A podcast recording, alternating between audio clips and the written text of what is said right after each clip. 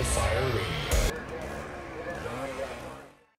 Hey everyone, welcome back to the National Fire Radio podcast where we are releasing daily episodes Monday through Friday. Conversations with people that are in love with this job. We talk about the highs and the lows and everything in between. But if you're here listening and part of the National Fire Radio community and you're checking out this podcast, whether it's your first episode or you're all the way in on a 100 and something episodes by now and you're bought into it, we appreciate you. We appreciate you being part of the community and constantly coming back and listening to the podcast. Welcome. Enjoy the word.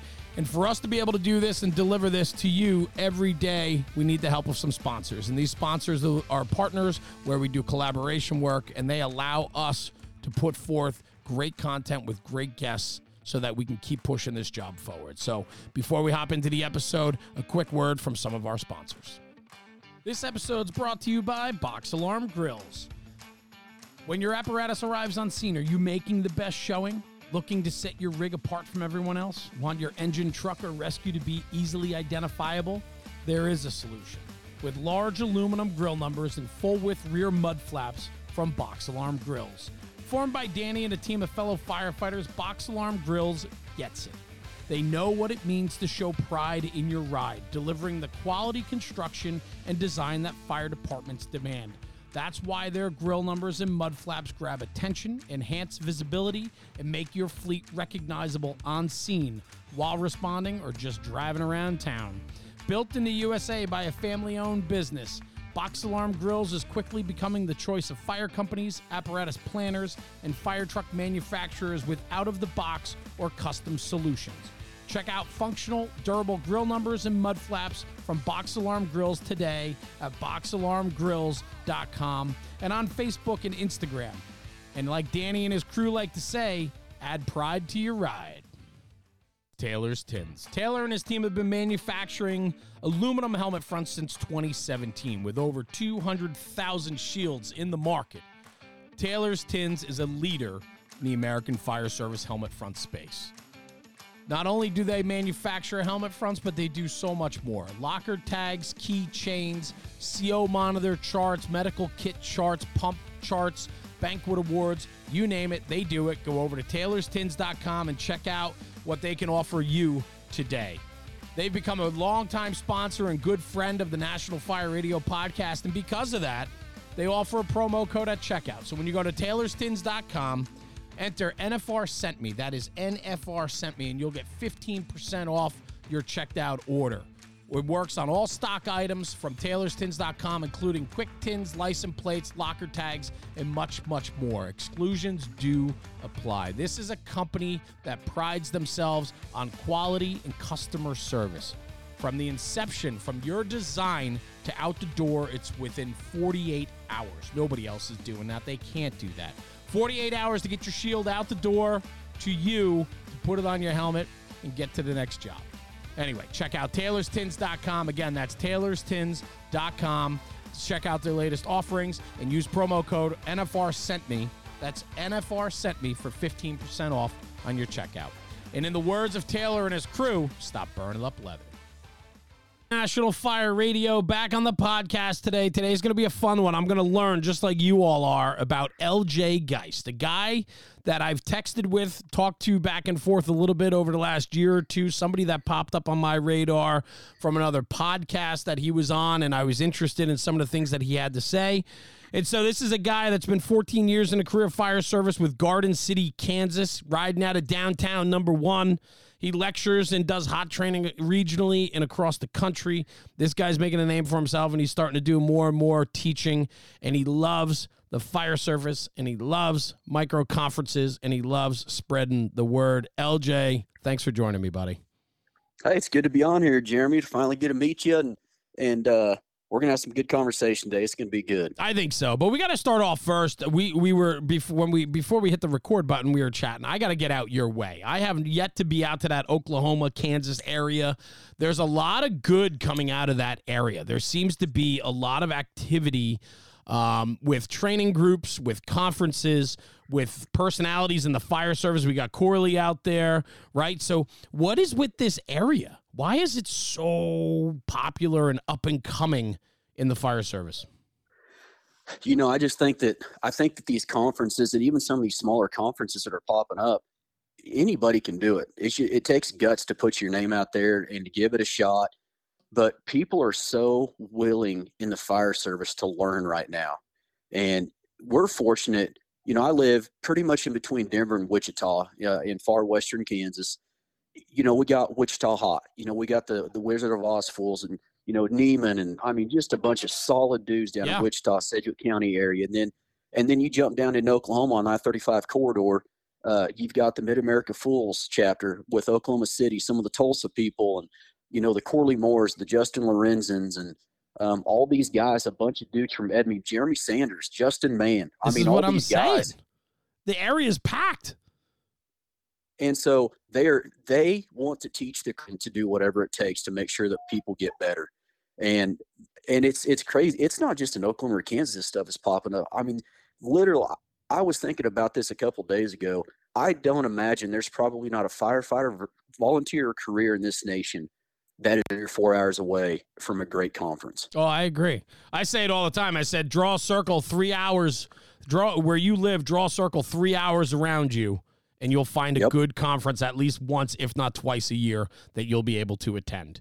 And the beautiful 100%. and the beautiful thing about it is these regional conferences are bringing in the same names that the big national shows bring in at a fraction of the price, and it's a much more intimate setting where I think you get so much more out of the value of the interaction with the hosts and the guests and the speakers and the guys doing the hands-on. Oh, 100%, 100%. And then, you know, for me, I can jump, I can jump west, you know, the Mile High Firefighter Conference going on in Denver. And I think it's coming up maybe this spring sometime. And uh, I think, I don't know how long that conference has been going. There's a little department on the east side of Denver. They're putting on a leadership symposium March 4th. And I mean, man, people have got to get to these conferences. If you want to have a long lasting career full of passion, you have got to get to these conferences because what it does for you personally and for your career, um, it, it, it's so important. And I just I can't stress enough the importance of getting to these conferences and meeting people and just building relationships. Yeah, well, you said something before that piqued my interest. I actually wrote it down right off the bat. You said we have an environment where people are hungry to learn. Has it always been like that, or is it because the momentum is just picking up speed as the training and micro conference ball keeps rolling down the hill?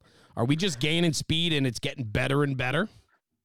Man, I'm going to tell you something. I something that uh I don't know if you ever got to meet Kevin Pfluger from he's down around the San Yes, Antonio Motor absolutely. area. Okay. He's become a just a, a brother to me. Love the man like crazy, like he's family. He is family to me now. But he said something, he commented on one of my on something I put up on social media a couple weeks ago, and he said, It is a great time to be in the American Fire Service. And I don't know what has been going on the past five years, seven, eight, nine years but the fire service with these trainings uh, they're picking up momentum. And i think i think across the board people are seeing that well let's let's put it here. I think fire chiefs and company officers when they see their firefighters going and their company officers going to outside training they are coming back more passionate and more hungry as individuals which then makes the team better which then allows us to make sure that we fulfill the mission that we took an oath to do. And and I think I think that there's there's so many people that are so hungry to get outside of their department to learn new tactics and to learn new ways of how to genuinely and passionately take care of our people that it is I think Jeremy honestly we're in the very beginning stages of the badassery that's going to take place in the American Fire Service without outside training I, that we Mhm. that we get to bring back to our own fire departments in our cities. It's awesome, man. I mean, for people who don't want to do it, you know, when I I don't want to be negative on here, but for people who don't want to go to outside training and and learn new tactics and strategies, man, pack your stuff and get out because there's someone who wants to take your place that is hungry. I just wrote that down, by the way. That was fantastic. How about this, right? So here's, I wrote down the word accountability, right? So as you were talking about how it is exciting and guys are pushing themselves, the badassery of what's happening, I like to think that these conferences, the, the guys and girls that are going to these conferences to better themselves, I think it's twofold. I look at I look at management, and a lot of people blame management or their bosses, their superiors, their desk, the guys that ride desks and not cars, right? Like all those things, right? They're the ones that are holding back this this training culture. But I like to think that what supervisors don't like is when their people are better than they are. A lot of supervisors stop learning and then they stymie the growth of those below them. But when people step out of their own shadows of their department, go learn themselves and bring back some of that excitement, it starts to hold those individuals accountable, even if it's unfo- informal, even if it's it's not a formal process. But a boss is now seeing excitement and something new, a new fire or passion within their members because they're pushing themselves because their own people aren't giving it to them. That boss has one deci- two decisions to make. He either has to get on board and better himself so that he can remain the leader of the pack or he does need to pack up his shit and get out of town because it is infectious. And I believe wholeheartedly the effort that people are putting in to go to these conferences, they need to maintain that effort when they get back in spreading how good that conference was. Oh, 100%. And and not only how good the conference was, but the good things that they learned. And so here's here's a conversation that I had and what you just said Jeremy is 100% on board and it's something that I talk about in my tailboard leadership lecture. If the company officer's passion and energy is not matched by their firefighters' passion and energy, those firefighters will flee. And trust me, good people will flee and they will go find a department and company officers who will match their energy. And so I had this discussion when I was up in Nebraska uh, two or three weeks ago speaking. I think that that firefighters. Sorry, my my new. You're fine. You're fine. Don't worry about it. You're good. um, Don't even worry about it. I, I truly believe that firefighters need to go to two conferences a year outside of their own department because our our minds are wired in different ways than any other career in this world. And so I say at least two a year, and here's why. So, say you go to a spring conference in March or April somewhere, you get fired up, you come back, you've learned many great things. You met some great people, built some relationships. You're talking to those people now, whether on a phone call once a month, a, an occasional text message. Hey, man, I just want you to know I'm thinking about you, brother. I love you. Hope you've been catching some jobs. So, is what happens is these people, we go to these conferences, we come back, we're fired up, we're pumped up, we're ready to go run through walls. That only lasts for about six months, unless unless something bad happens, a car wreck on Christmas Day that takes the lives of a family with kids, you know, a fatality house fire, something in your personal life. That that can degrade that momentum pretty quickly. That's just human nature, right? So then is what happens. You come into the fall and winter time and you're like, man, you know what? I'm kind of I'm kind of starting to slide a little bit backwards. We haven't been catching jobs at work. We've been busy doing other stuff. We haven't been able to get out to the training grounds and, and stretch line and throw ladders. You need to start looking at going to another conference to really get that to to get that energy and to get that passion built back up to take you into the new year and for another year of being on the job and loving the craft. What? And I don't. Yeah, go ahead. Go ahead. And so I don't know if that makes any sense to you. No, it does. But, I, but it's that that is it is so important. It is so important that we that we get to one or at least two of those a year. I think that I'm one of the luckiest guys around, and I'll tell you why. Because I get to go to a lot of these conferences and and and live that conference life, if you will.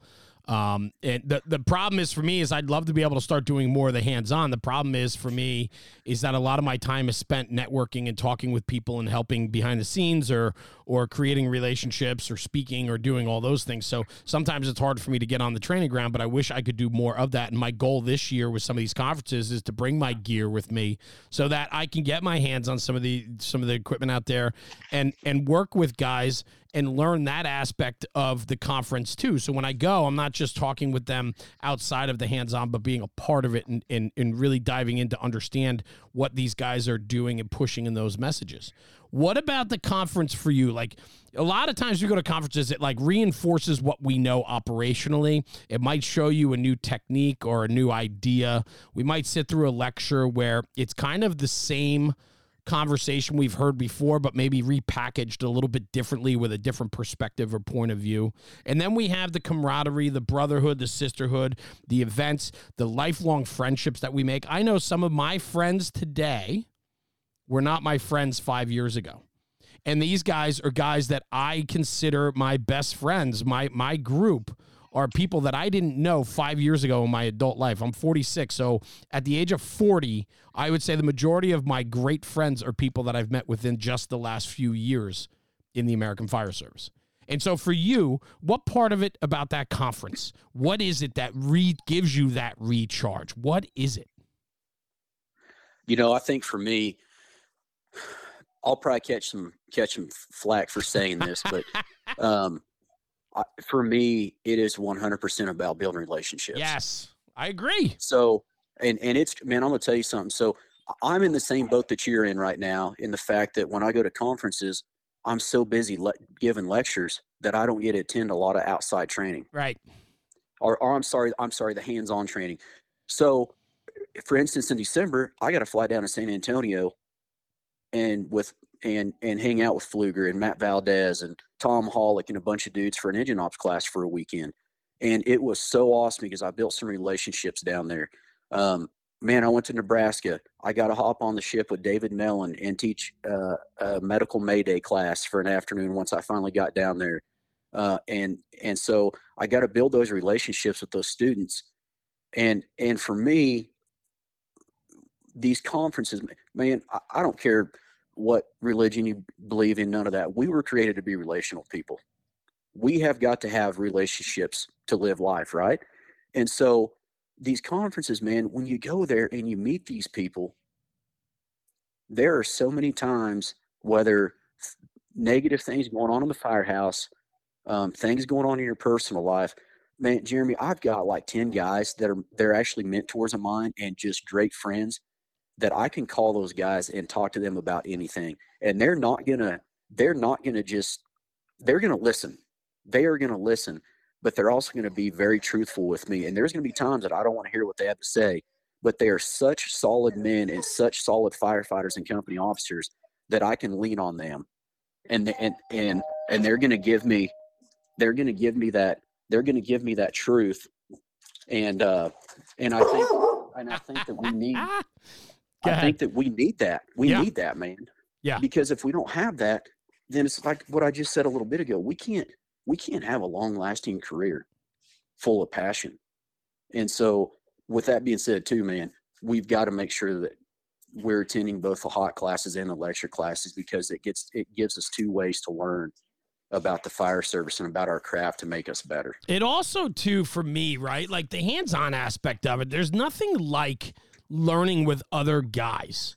Because you're going to make mistakes and they're going to make mistakes and we learn from it uh, from each other right? There's a mutual respect that hey there's a there's a level of proficiency here and we like to think that we're holding ourselves to a higher standard which is fantastic.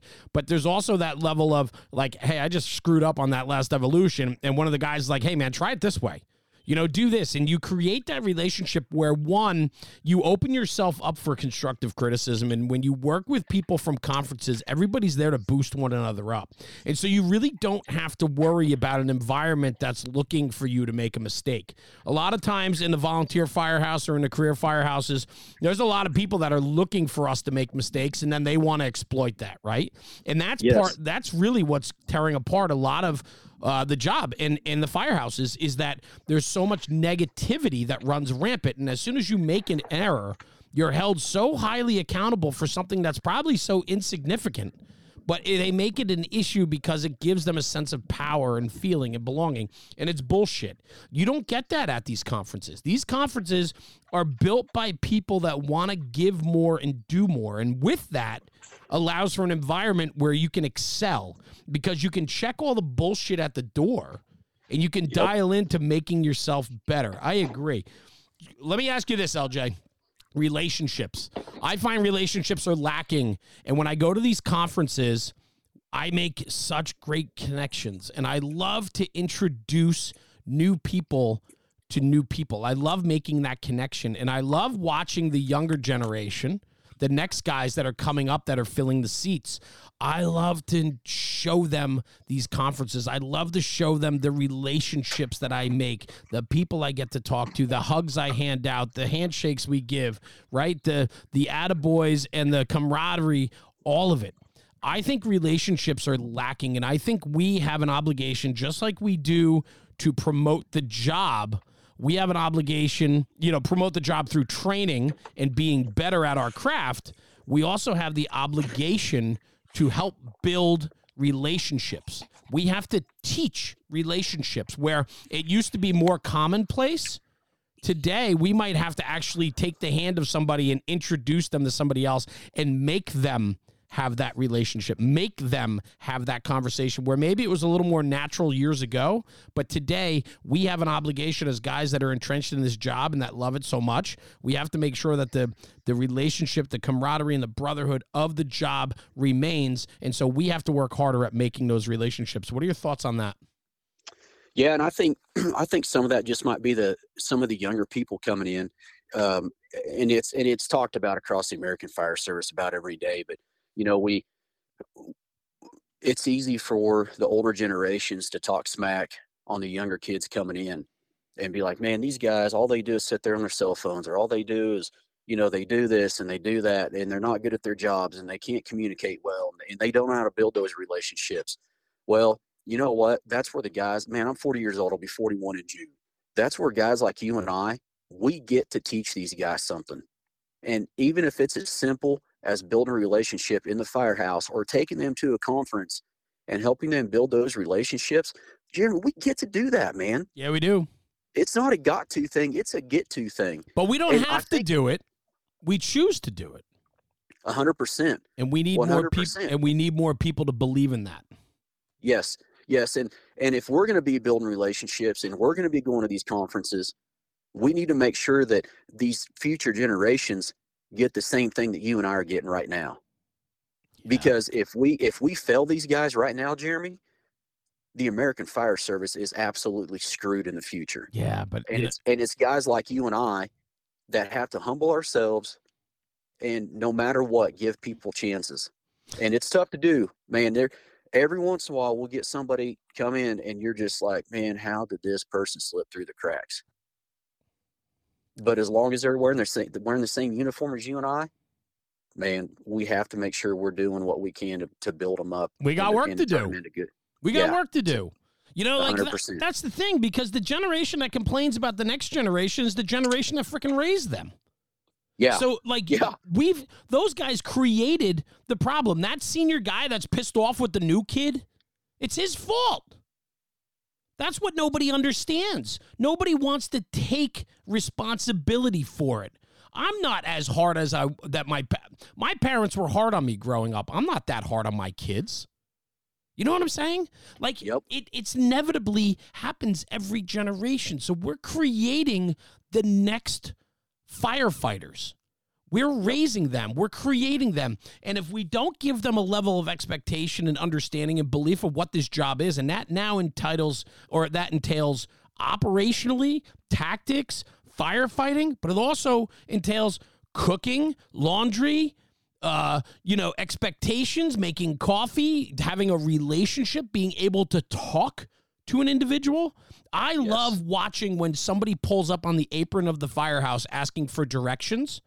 I love to stand there with four other guys and watch who's going to go out and take the initiative to go talk to the public.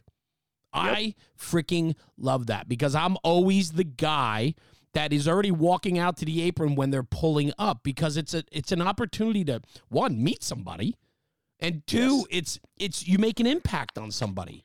And so many people shy away from that. So we need to teach that aspect of the job too.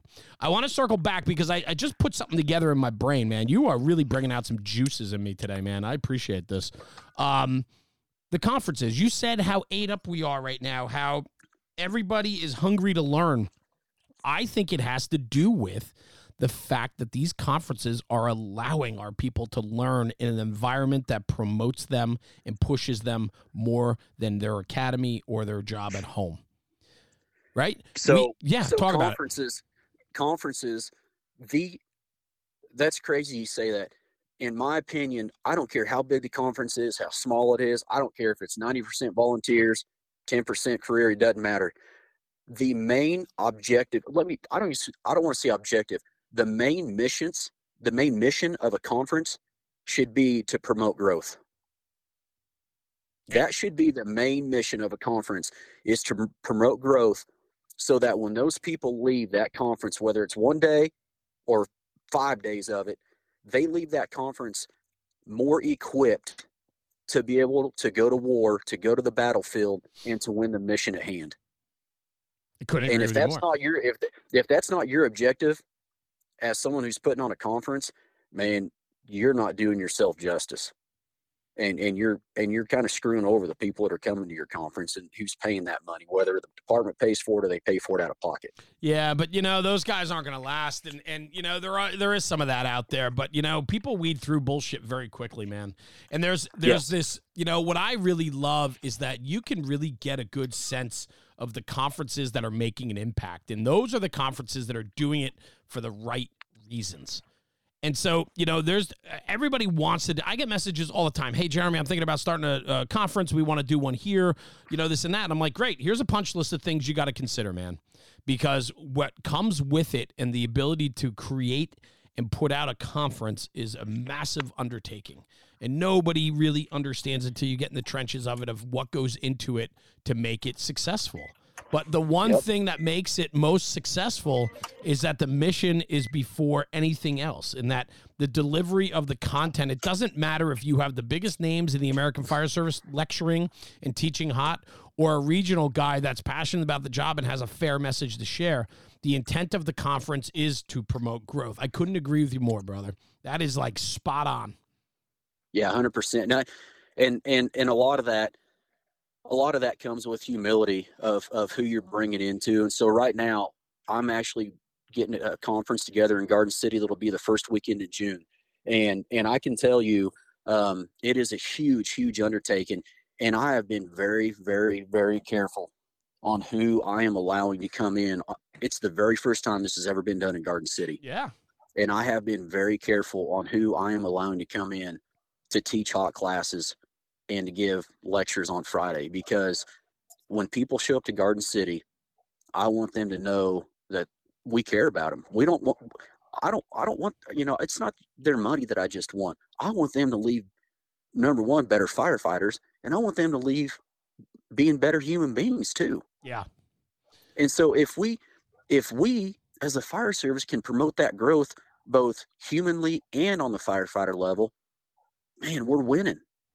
We're winning. Where And it's no different than in the firehouse too. We've got to teach, we've got to make sure here here's what I say, man. This is one of my favorite quotes. Great human beings make great firefighters. Mhm. Because they realize that it is what this job is about. It's not about them. It's not about the human. it- It's about them as far as the communities we serve. But it, this job is about going out. It's about showing up to the firehouse every single day, ready to run calls and ready to make a difference. And sometimes that difference we're making, it's not on the fire ground. It's not on a rescue. Now we are making a difference, of course. Sometimes the biggest differences that we might make in a 24 hour period at the firehouse are the people that we get to serve with. And if we don't, if we don't humble ourselves and check our egos at the door, then we are failing. Yeah. Yeah. What are you hammering something? No, I'm outside and it's my neighbors. what are you pacing back and forth? That's what I love about how we do this show is I talk to guys all over. They're sitting in their car, they're pacing in their backyard, they're taking their dog for a walk. I love it, man. I absolutely love it because it makes it real. This episode of the podcast is brought to you by Anderson Rescue Solutions. Anderson Rescue Solutions was founded in 2016 by former Philadelphia firefighter Tim Anderson. As an urban firefighter and rescue specialist, Tim found that the equipment available to him lacked the usability and practicality in complex, high stress environments that rescuers often found themselves in. To combat this, he developed products based on his own experiences in the field, creating innovative, efficient gear designed to thrive in reality. The multi loop rescue strap is a perfect example of one of these products. Made in America, This patented tool is used for rapidly harnessing firefighters or civilians in the worst conditions. Every feature is fine tuned to meet the needs of rescuers battling low visibility, low dexterity, and high stress. The multi loop rescue strap has been used in numerous real world rescues for both firefighters and civilians all across the country, and it is being increasingly adopted by fire, rescue, and tactical agencies as standard issue equipment. I carry one, I have carried one for many years. It is the most versatile strap out there. Check it out the multi loop rescue strap by Anderson Rescue Solutions. Tim Anderson, the owner and proprietor of Anderson Rescue Solutions, has become a dear friend. In fact, he's even been on the podcast several episodes ago. Dropped incredible information. He's super passionate about the fire service, about special operations, and he has built an incredible company, and an incredible product. So, because of our great relationship with Tim and Anderson Rescue Solutions. If you go to andersonrescue.com, you'll get 10% off if you use the promo code NFR2023. That's NFR2023 at checkout on andersonrescue.com. You'll get 10% off your order. And do me a favor, go over to their social media and check out Facebook, Instagram, and YouTube for weekly news, product info, and other content in regards to Anderson Rescue Solutions. This episode's brought to you by Flame Decon. Developed specifically for firefighter decon, Flame shampoo, body wash, and soaps reduce your risk of getting occupational cancer. Live fire testing shows that carcinogens on your skin after a fire are removed and undetectable after using Flame. Flame Decon has made a product that not only does its job and does it well, but that you'll enjoy using. They smell amazing, they make your skin and hair feel great. I will be an absolute witness to that. I have used the product. Tara and I have known each other for quite some time. She has sent us product. We have used it, and it does take that smell of soot and smoke off of you immediately following a shower. It makes a difference. You can find Flame Decon products at flamedecon.com and use promo code NFR for 15% off your first order. That's promo code NFR for 15% off your first order at flamedecon.com. And for departments that are interested in departmental orders, more than one or two pieces of product, you can reach out to Tara directly at Tara at flamedecon.com. She's happy to entertain any inquiries that you have. And this made me think departments need to protect their own, and protecting our own is also after the fire. Chiefs, purchasing managers, look into Flame Decon as a way of protecting our firefighters in and out of the firehouse. So check out Flame Decon at flamedecon.com. Use promo code NFR for 15% off your first order. Where does this come from from you? Like you you're giving so much back. Like you you believe in the mission. Where does it come from? Like can you trace this back to why you're so bought in? Why do you love this job so much that you feel that you need to pass it forward? Well, I can. Hmm, that's a good question, man. I, I'll start it out by saying this. I think it's how I was raised. Um, I was raised in a very good home. Great yeah. mom and dad. Um, they they they always put family first, and family is so so big to me. So big to me. So I was raised in a very humble, um, a very humble home. You've got to have a great work ethic, and no matter what, you love people. Yeah, you love you love people no matter what. You love them, and so you know, fast forward to becoming a volunteer firefighter, dude. It happened by accident. I wanted to be a Kansas State trooper my whole life. And this whole fire department deal, being a firefighter, actually happened over a cup of coffee. No kidding. And I and I'm so glad that it did. Tell me about and that. So, how, what do you mean? So, how, how did it happen over a cup of coffee? So, uh, I was living in a little town. I was working in the oil field in Oklahoma, and a guy that he eventually just became another grandpa for my kids. Uh, it was a little town, about 500, 550 people. And he called me one Saturday morning. He said, Hey, meet me down at the coffee shop. Let's have a cup of coffee together. And he was a volunteer. And, and he said, Hey, uh, he said, Have you ever thought about becoming a volunteer for Hammon? And I said, No.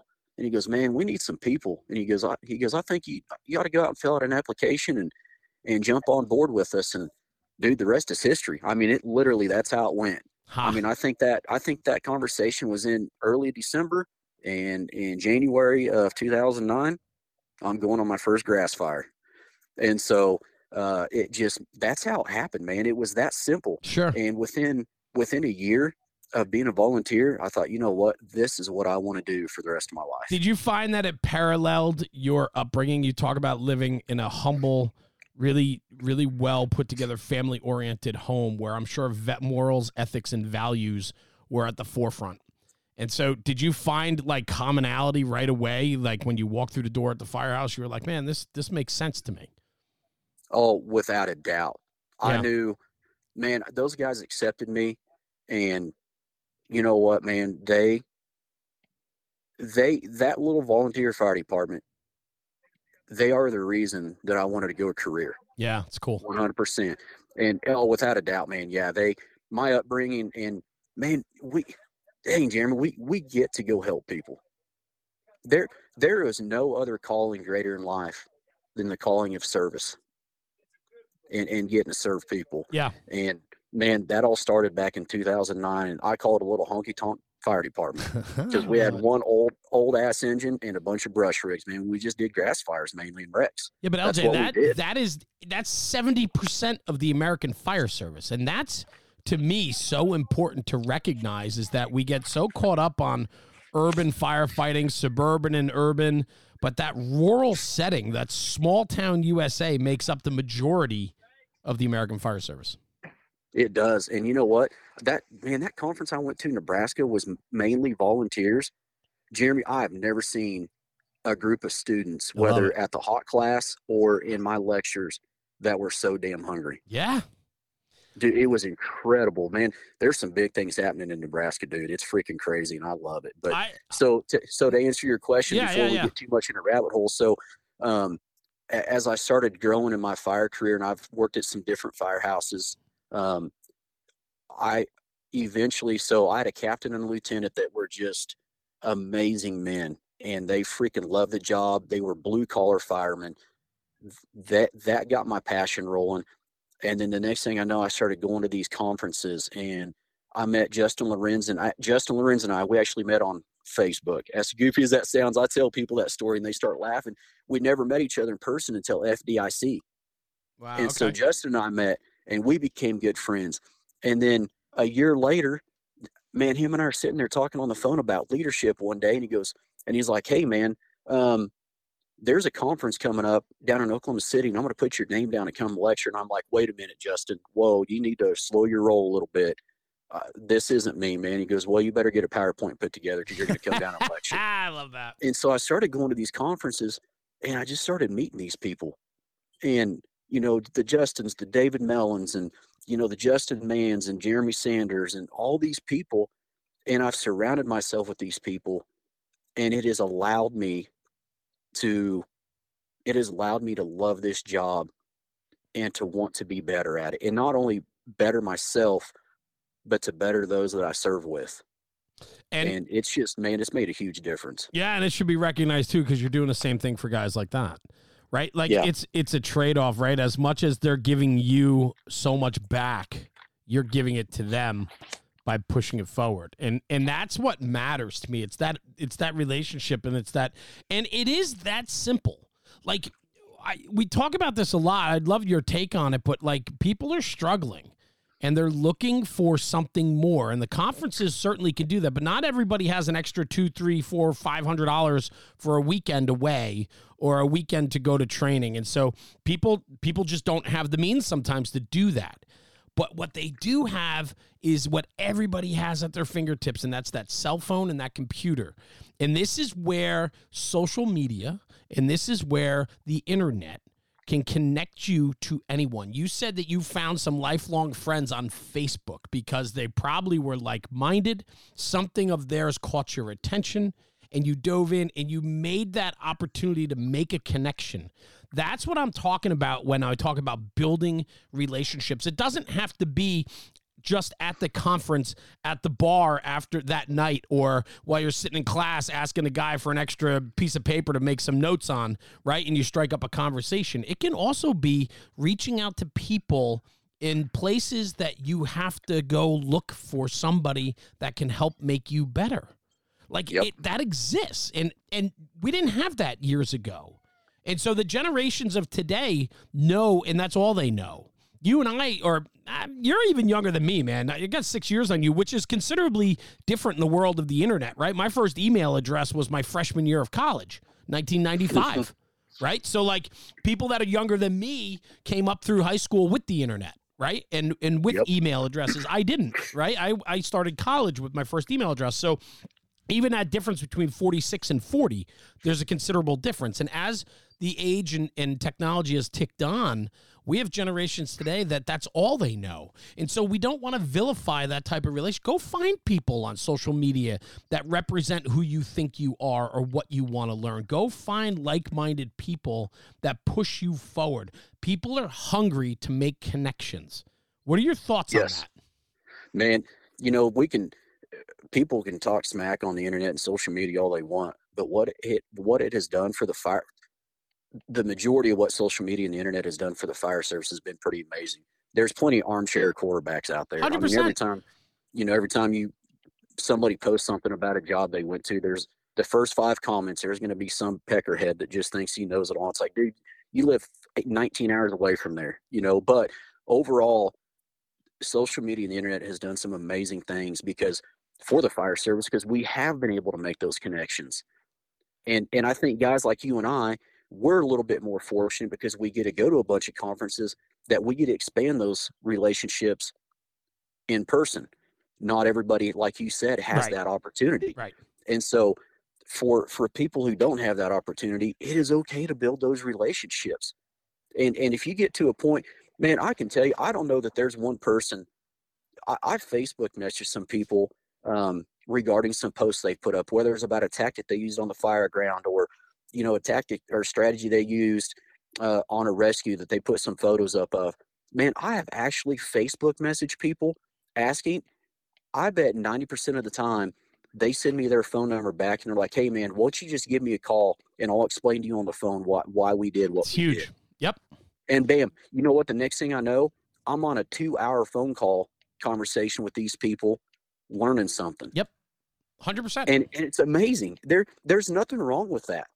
Nothing wrong with that at all. If that's how you build your relationships and how you connect with people, getting in the fire service, man, good for you. You're making, you're doing something more than what a lot of people don't even have the heart or the guts to even try. LJ, I run. I, I have a podcast. I do five episodes a week. I mean, I don't know all the like you and I. It was basically like a cold call. I was like, "Hey, man, I follow you. I know who you are. Like, I'd love to have you on the show. Do you have any interest?" And then we start a conversation. Like, Yep. salesmanship is important. You have to be willing to put yourself out there. You have to be willing to get knocked down or to send a message to somebody and not get a reply. I think we worry so much about the I don't know. We we worry so much about the big picture when in fact most of the world is going to tell you no. And most of the things you try in the world are going to tell you you did it wrong and you need to do better next time. And we need to learn from that. So reach out. Don't be afraid to try to make a connection. Send somebody a direct message. Text somebody that you don't know if you get a number. Somebody that you think could be important to you that shares beliefs and values. Don't be afraid to reach out because I can assure you for every no, there's going to be 10 yeses. Hundred percent. And it could Yeah. change it could change your tra- trajectory, man. Oh, 100 percent. Yeah, that's yeah, that's good stuff, Jeremy. I, I couldn't have said that any better. Yeah, well, that's why I get paid the big bucks here, LJ. You know what I'm saying? yeah. I, I don't. Trust me. There's no big bucks to be had. So listen, you are you um so you're speaking now, you're doing a couple speaking engagements. I know you mentioned you have a couple coming up. Um and the humbleness of that, right? To be asked to go from a student to a person that is asked to stand in front of the room to share your experience and knowledge and interpretations of the job. What does that mean to you? You know, it's every time a phone call comes in or a Facebook message or text message asking me if I'd be interested to come to a conference, it uh it, it makes me it makes me proud and and it does it humbles me to the core that someone would be willing to allow some knucklehead from Western Kansas to to come to their conference and for them to give for them to to allow me to to be a part of that conference. That's that's huge. And and man i just i am i'm beyond thankful beyond thankful. I'm so grateful that people would consider me. And and it's not something i take lightly. Um you know when you when when you put these powerpoints together in these lectures i have put hours upon hours into my powerpoint and and into these lectures to make sure that i'm drawing people in. And and there's so many times in my in my lectures that um, i share a lot of personal experience and a lot of personal things about my life in these lectures. And i think when i do that it, it just draws people in because they're not like well, it's some knucklehead up here that's just going to sit up here and talk about informal and formal leadership the whole time.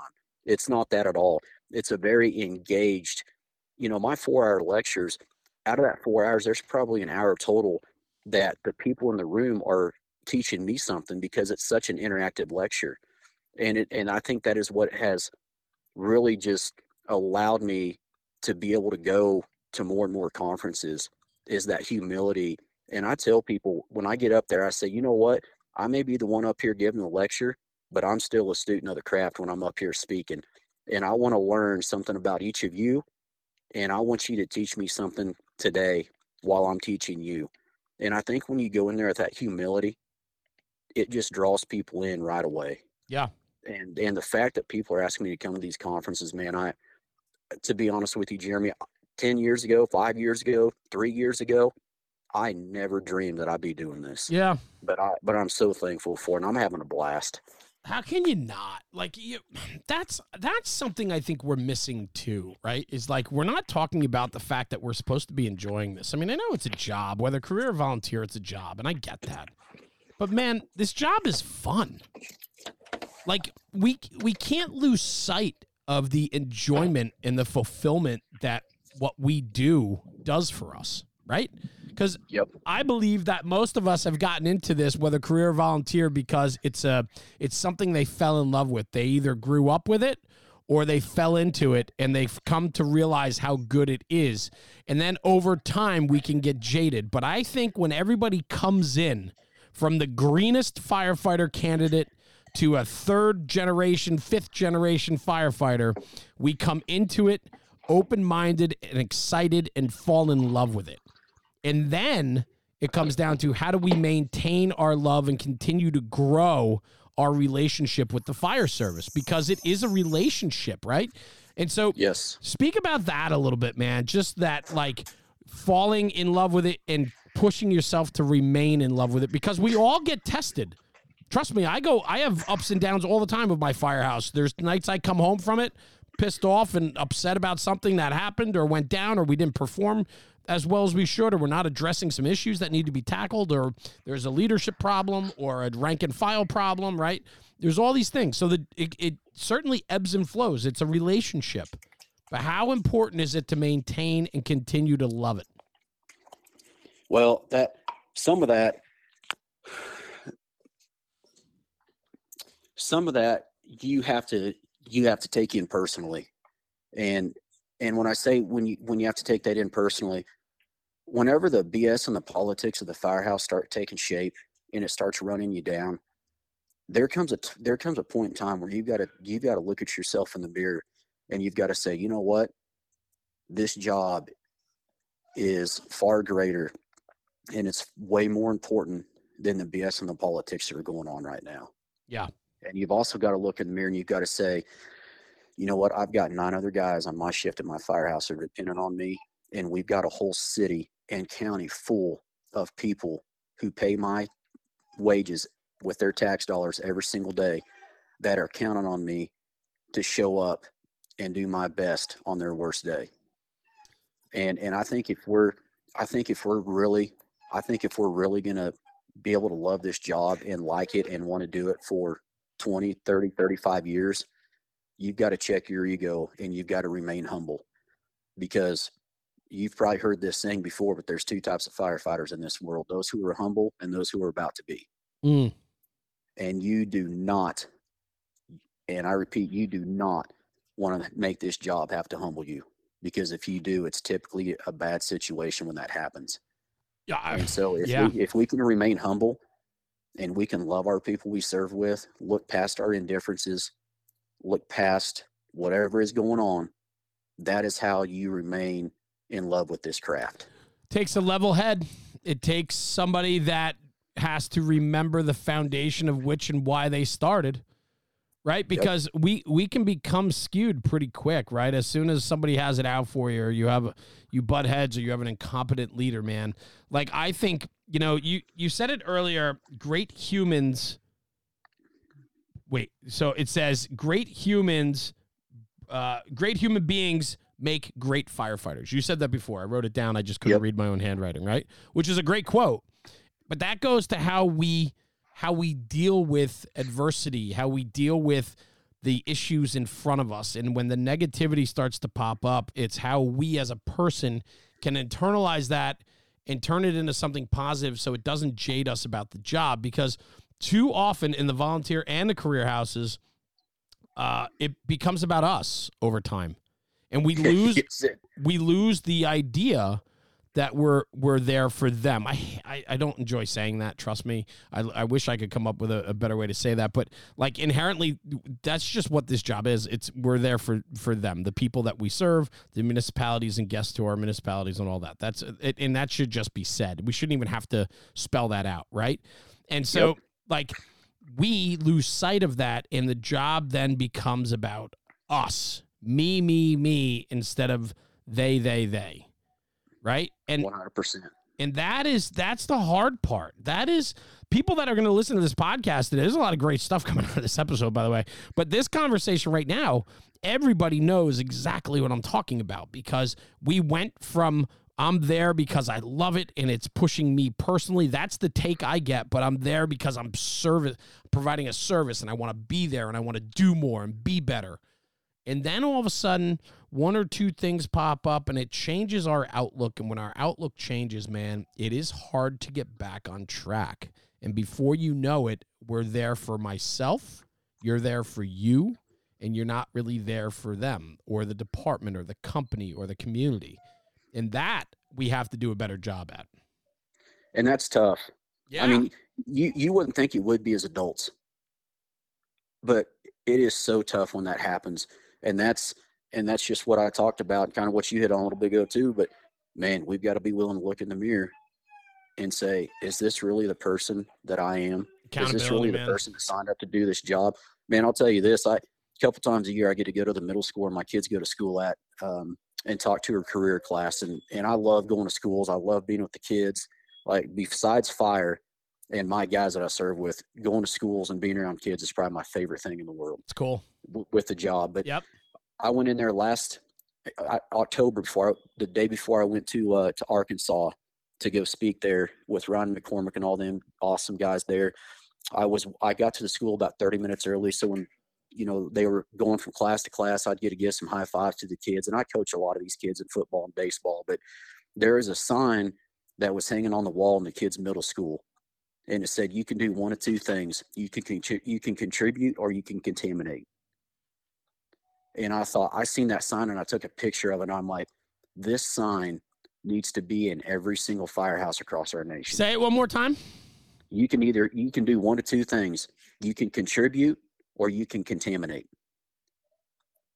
And I thought this sign is in a middle school full of kids when when this sign should be hanging on in inside every firehouse across our nation because that kind of goes with what you and I are talking about right Hell now yeah. when when when when the when the when the politics and the bullshit of the fire service come about, are we going to allow that to contaminate? That a boy. Are we going to allow? Are we going to allow that to contam- contaminate us, which then contaminates the culture, or can we take a deep breath, realize why we're in that freaking firehouse in the first place, and go contribute in the best way possible to make sure that our companies are the best men and women possible. Yeah. And man, when I seen that sign, it just completely blew me away. Probably one of the best quotes that I've seen probably ever. And I don't know where it came from, who came up with it. There wasn't a name with it, I don't think, but man, you either contribute or you contaminate. It, the, the choice is yours.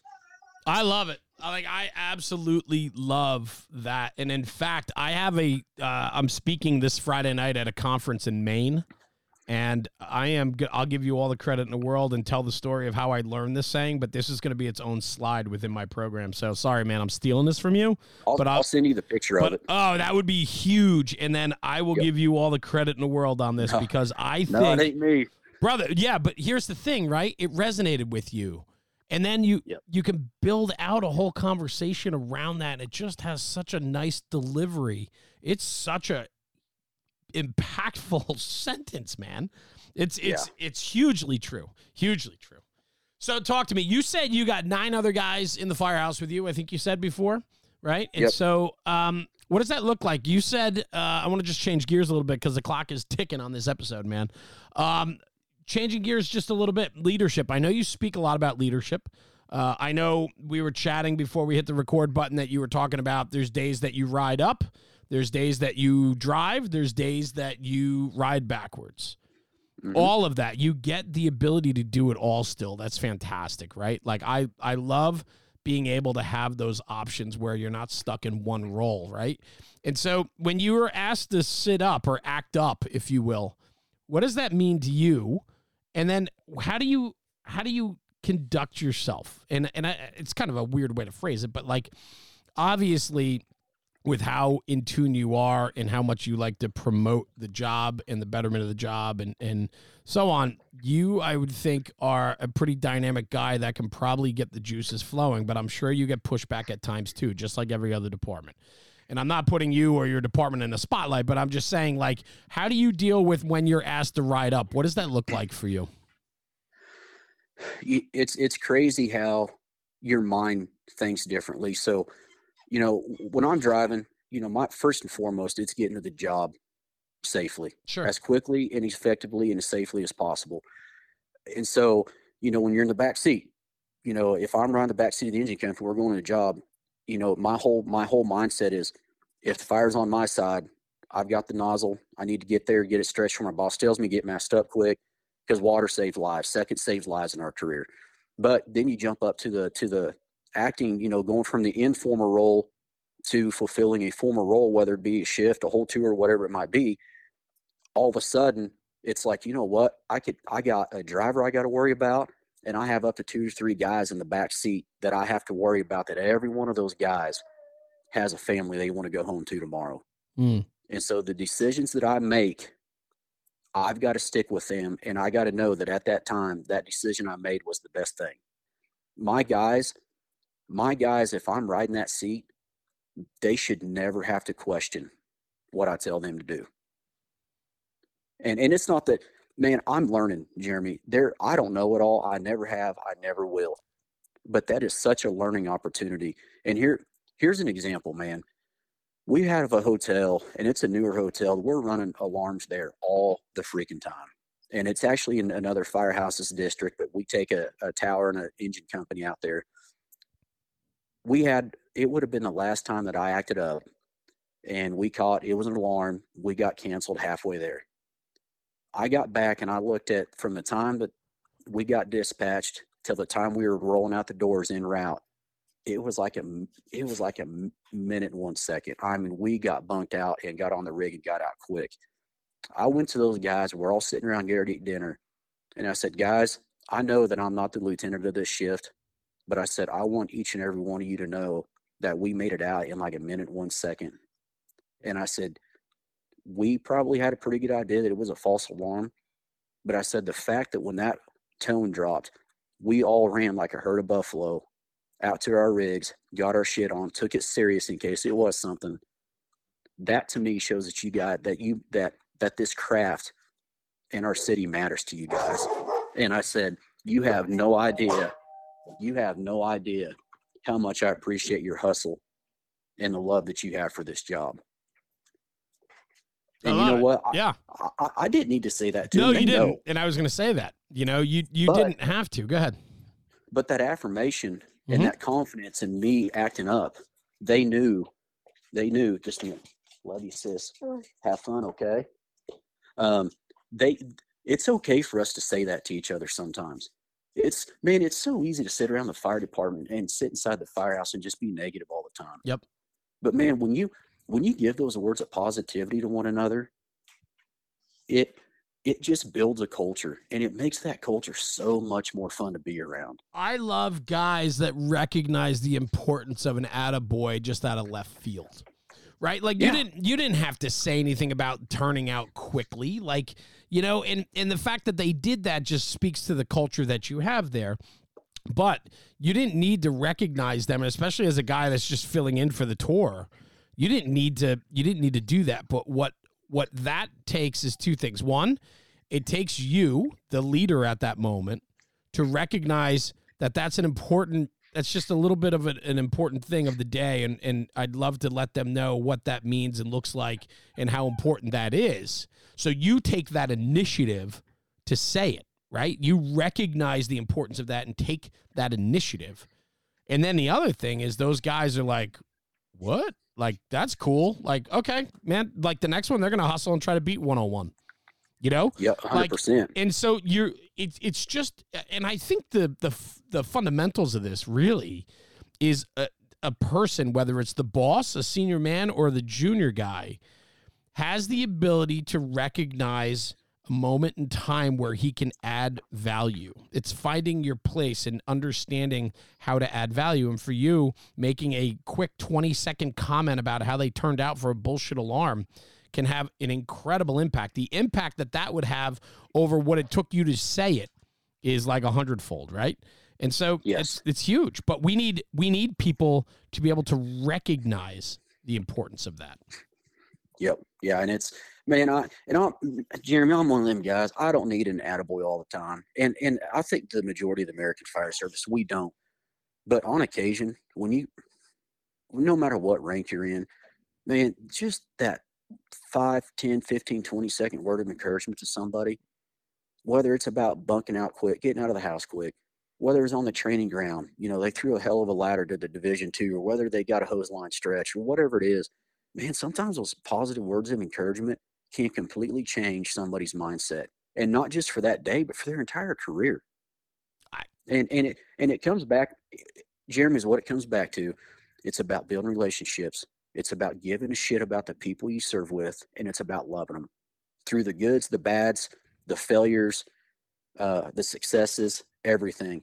It's about building that relationship with your people because if you want to have an intact company that serves one another at all levels inside the firehouse and outside the firehouse, if we are not building those relationships, we will never have a tight knit company that is going to serve the people to the best of our abilities. Love it.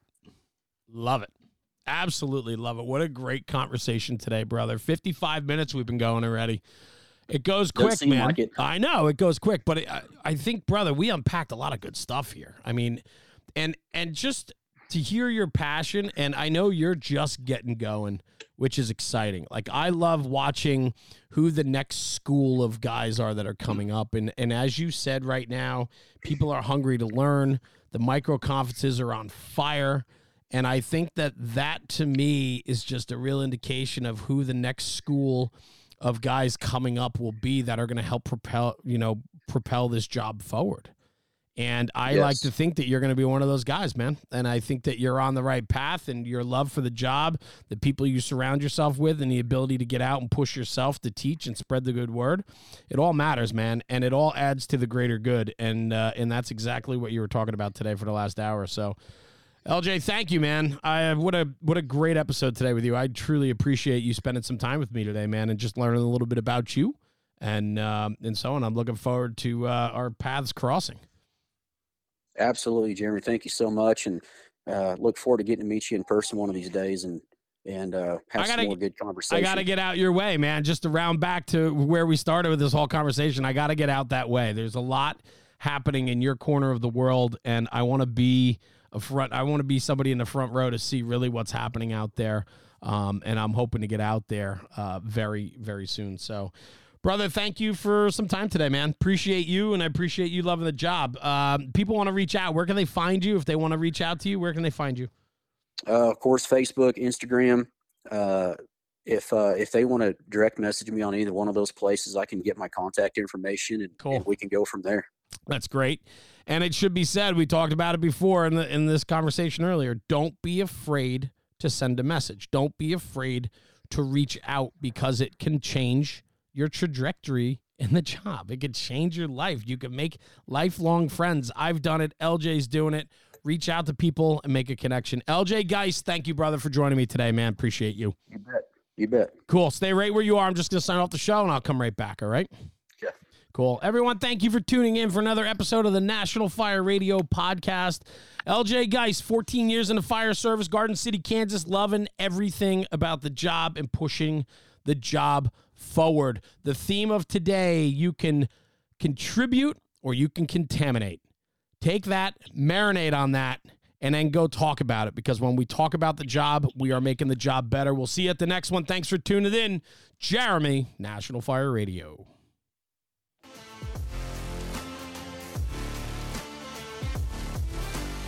National Fire Radio.